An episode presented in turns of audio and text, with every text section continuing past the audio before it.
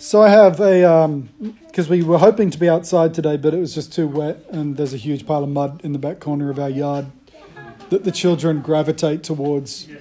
Um, Teddy Teddy has this thing at the moment, or the last little while, where he just likes to make videos of everything. So he steals like Jess's iPad, um, or there's another iPad or a little iPhone that we have, and uh, he makes little home videos of himself. Some of which are truly hysterical. Uh, but there was also photographic evidence of him and Maverick playing in the mud. Uh, so, naughty children. So, we're not in the yard, but I had prepared a reasonably short ish child appropriate message for us. So, because the kids are all in today because they're not playing in the yard. So, if you have been around this community for a long time, and looking around this room, it's kind of a mixed bag. There are some newer people, but you would have heard of the idea of the secret place. Um, and uh, it's not really all that much of a secret, the secret place, and it's not super difficult to find once you know how to get there. But the idea of a secret place, I don't know, when I was a kid, I used to have secret places. In fact, Gideon came up to me during worship today and very happily said to me that he was hiding in the tree. Uh, I think he got bored up there waiting for someone to come find him. so he came back in.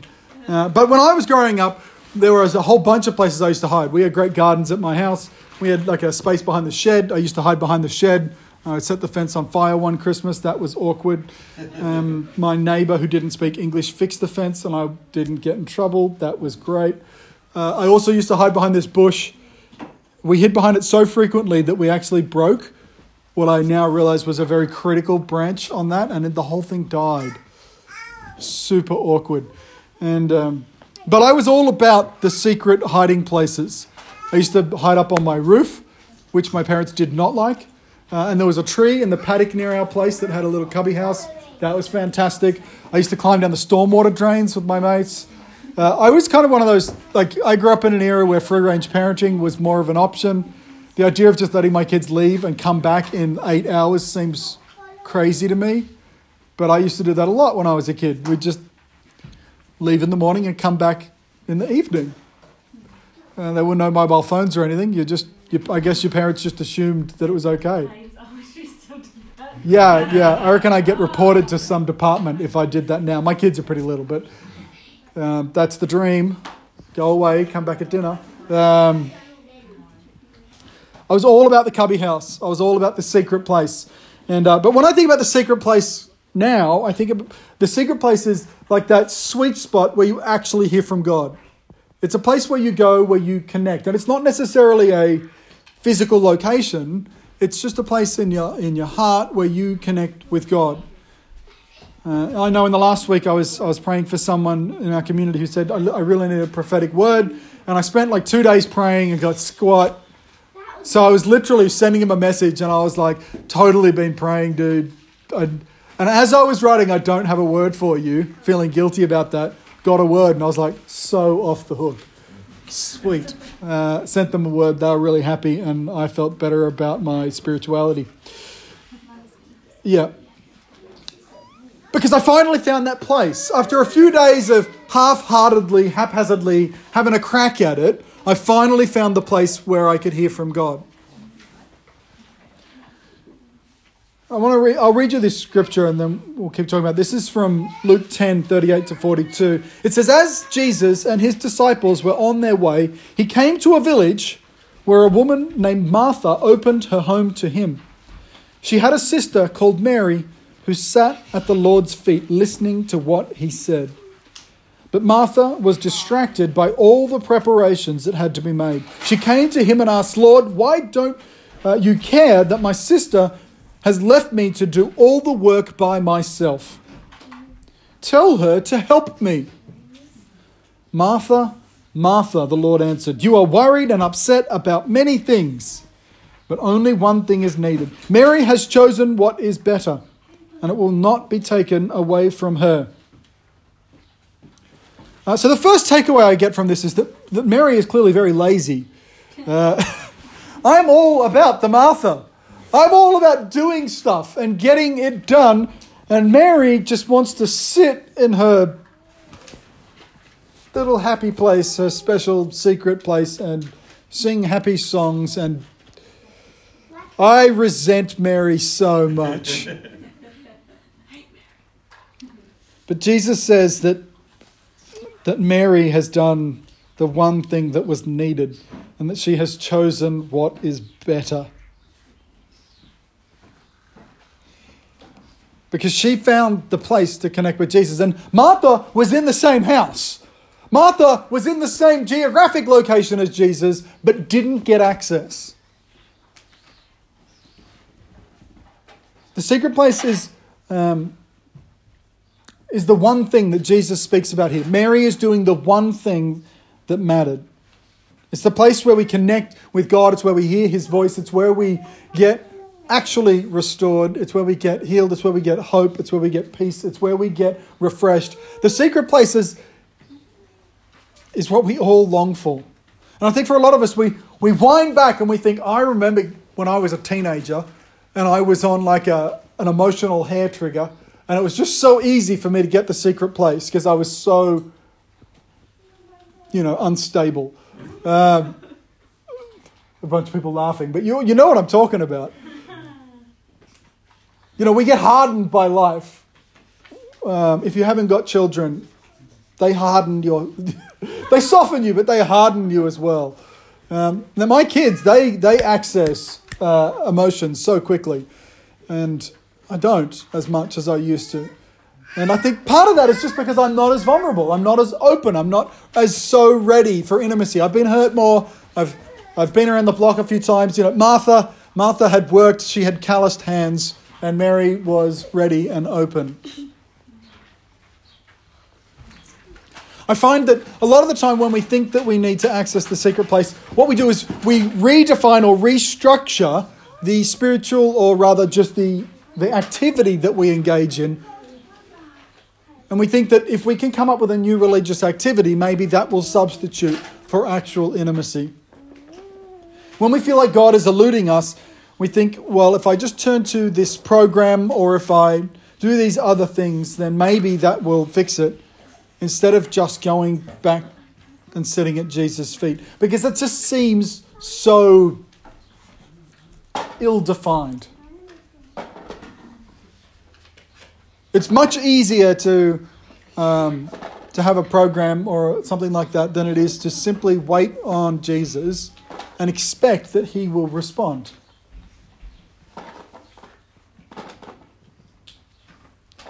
We begin to assume that activity is a reasonable substitute for a relationship, and we become deceived into thinking good behavior is the same as intimacy. I think about this like any other relationship that we have, like you know, I have a relationship with my wife, and it's really easy to think, well, good behavior is a substitute for intimacy. But imagine how empty my relationship with Jess would be if there was no communication, no love, no passion, and all I did was just things to serve her. And serving her is good. Uh, I don't know if you've ever heard the adage, happy wife, happy life. Um, Doing the right things, going through the right motions, buying flowers at the right time, making cups of tea at the right time, all of those things are very, very good. Uh, but Martha wasn't in the right place for genuine relationship, and Mary was. If all I did was clean my house and cook dinner and buy flowers and chocolates, um, well, Jess could get that by paying a cleaner and she could buy herself flowers and chocolates. The activity that, that I could engage with there are empty without intimacy. When we express all of the actions and behavior associated with relationship without actually having relationship, what we do is we become slaves instead of friends. You can get a servant that will do all the things that you want them to do, but it doesn't make that an intimate relationship. You can go to a restaurant and pay someone to cook for you, but it's not the same as someone loving you and serving you and sharing a meal with you. Now, just to be clear, especially for the husbands, I'm not saying um, that good activity and good behavior is something you should avoid. Um, if you're taking notes, buy flowers this week. Uh, not buying flowers always costs more than buying flowers. Um, not taking out the rubbish always costs more than just doing it.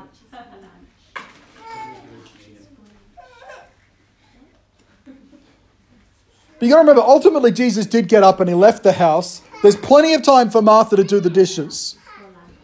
We still got to do the dishes. That's not what I'm saying. What I'm saying is, when we do intimacy, let's be present.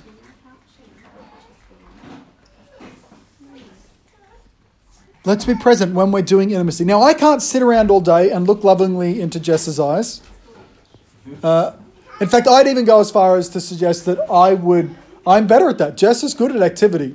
I'm the one who frequently says, just, just give me a hug. And she's like, don't touch me. Uh, she's busy. she gets focused on the task. So we're both guilty of the Martha thing a little bit. Um, certainly, when I do the Martha thing, I can be unfriendly. The, like Kia stole the um, the HDMI cable. I was very much in I was in Martha mode and I needed the projector to work, and someone had stolen the HDMI cable. And I may have been a little more Martha and a little less Mary when I addressed that. And I already, I already apologized to Karen, told her that I loved her and I was sorry. Um,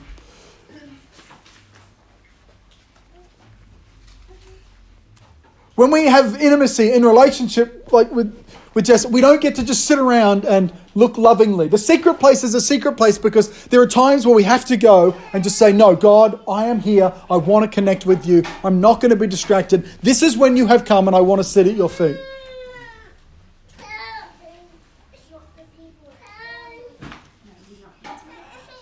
But the honeymoon and the wedding doesn't last forever.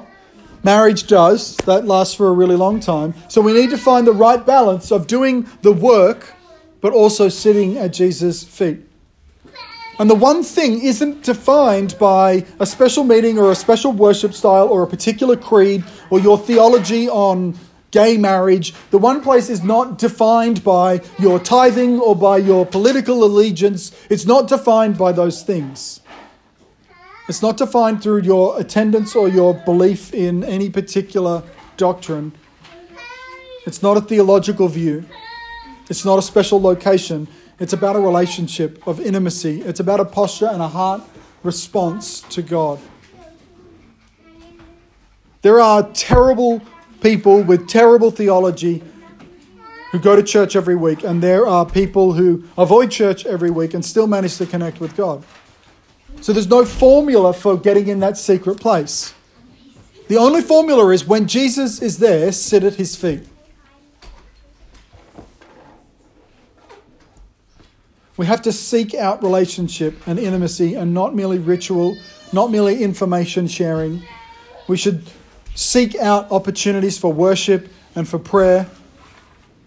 We need to build our relationship with God like it's important. And when I have a broken relationship with Jess, it's not enough for me to just think, well, it'll get better. I have to actively pursue reconciliation. And when we feel like we're distanced from God, we have to actively pursue reconciliation. And here's the thing when I care about my relationship with God, I care about the things He cares about. I'm moved by the same things that move the heart of God. I remember it was some time ago now, but when Giddy, when um, when little Cheap Cheap, our chicken, died, and Giddy was just heartbroken. Now I'm not as attached to Cheap Cheap as Giddy was, but sitting with him when he was sad, I was moved and I wept and I was so broken for him because I care and I have intimacy of relationship with him. I was moved because of my relationship with him. Now, I can read about deep tragedies and awful things that happen in the world, but I don't have connection, so I don't weep for those things. But when someone in our community is hurting, I weep with them, I grieve with them, I hurt with them because I care about them. And caring about and knowing Jesus means we care about what moves him. In Nehemiah, there's this story where, um, where he goes and he looks at the brokenness in Jerusalem. He, he comes into this broken city, and it, it says this The wall of Jerusalem is broken down and its gates have been burned with fire. And when I heard these things, I sat down and wept. And for some days I mourned and fasted and prayed before the God of heaven.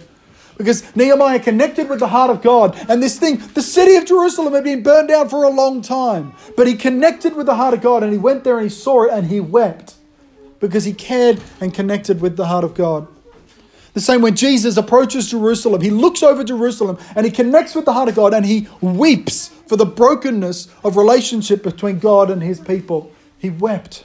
When Jesus came and Lazarus had died, he knew that Lazarus was dead and he knew that Lazarus was going to be raised from the dead. But he meets with Mary and Martha, the same Mary and Martha in this story, and they say, If you had been here, this wouldn't happen. And he weeps with them because his heart for them is so beautiful and he's so connected and intimate with them that he is grieved by their loss, even knowing that Lazarus would be raised from the dead. He's, he's connected to their heart.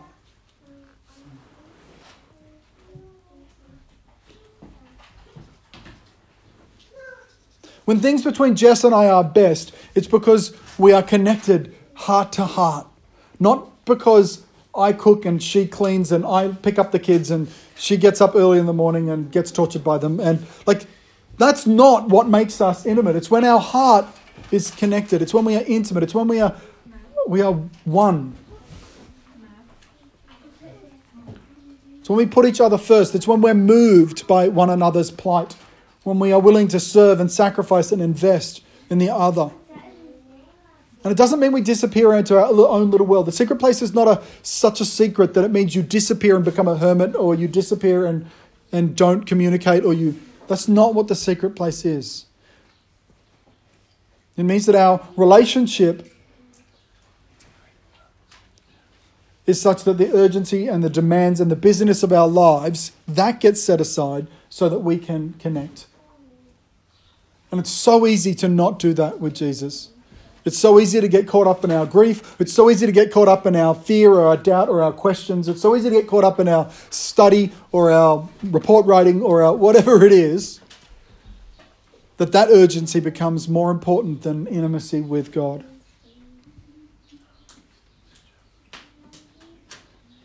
It means for Jess and I that we submit our goals and our finances and our time to one another and say, how do we make this work? We honor one another above all else. And we need to do that with Jesus. What would it look like if we put Jesus first? What if we were like Mary instead of like Martha? What would it look like if we stopped substituting intimate relationship for good behavior? What, what if we put intimacy with God first? Because I reckon that we all carry around values and attitudes and goals and roles and behaviors and rituals that are incompatible with having healthy relationship with God. And that's idolatry. When we have all of those things and they become more highly placed than our intimacy with God, they become idols, even if they're beautiful things. They become idols. And real repentance is when we take those things, we put them aside, and we put God first. Real covenant with my wife is when I take all other relationships and I say, You are secondary to this. And anything else is adultery. In the same way that anything else, when we don't have God first, is idolatry. We need to do the one thing that is needed that Mary did. And that is to say, the washing up and the cooking and the cleaning, all of that can wait because right now Jesus is here.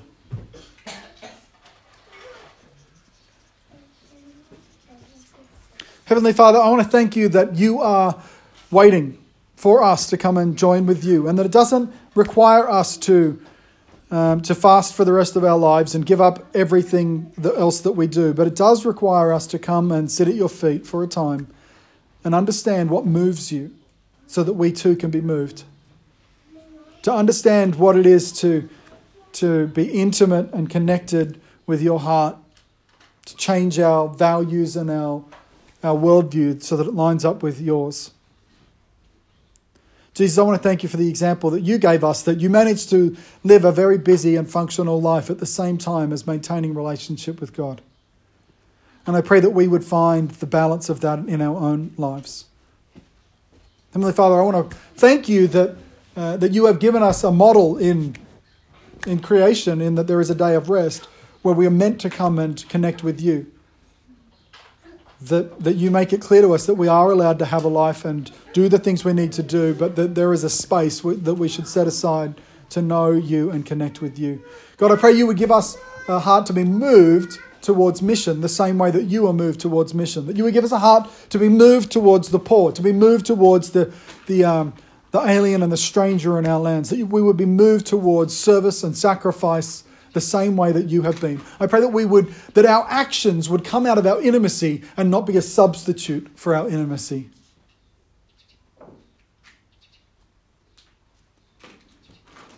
Heavenly Father, I pray you would help us to see that we are a seed that must grow into something. Lord, I pray you would help us to be fruitful where we go and do the rest of our service. That that place of that secret place of intimacy would overflow into the other places in our lives where we, where we serve and work.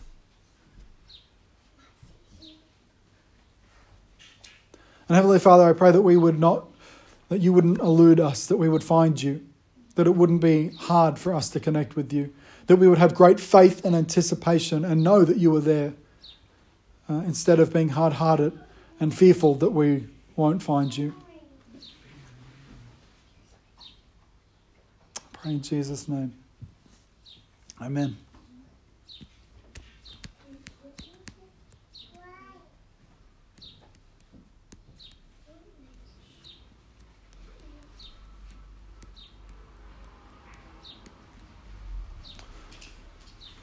Yeah, so the challenge this week is to be moved by God. I don't think that we can say that we've been in that secret place until we are moved to compassion, moved to kindness, kindness, moved to um, service and sacrifice in some way, if we sit with Jesus, if we sit in that place, we have to catch something and be moved by something of his heart. I think that's the litmus test. It's not that we are compelled to more activity, it's that we are compelled to, to actually feel something and to then go and respond to that.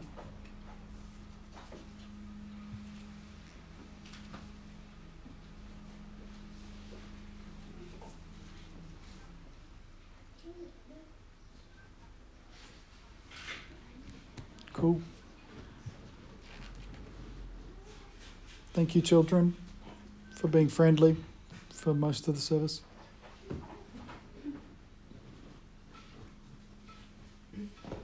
Surprised I didn't see more grown ups doing mazes. Colouring in. Megan did.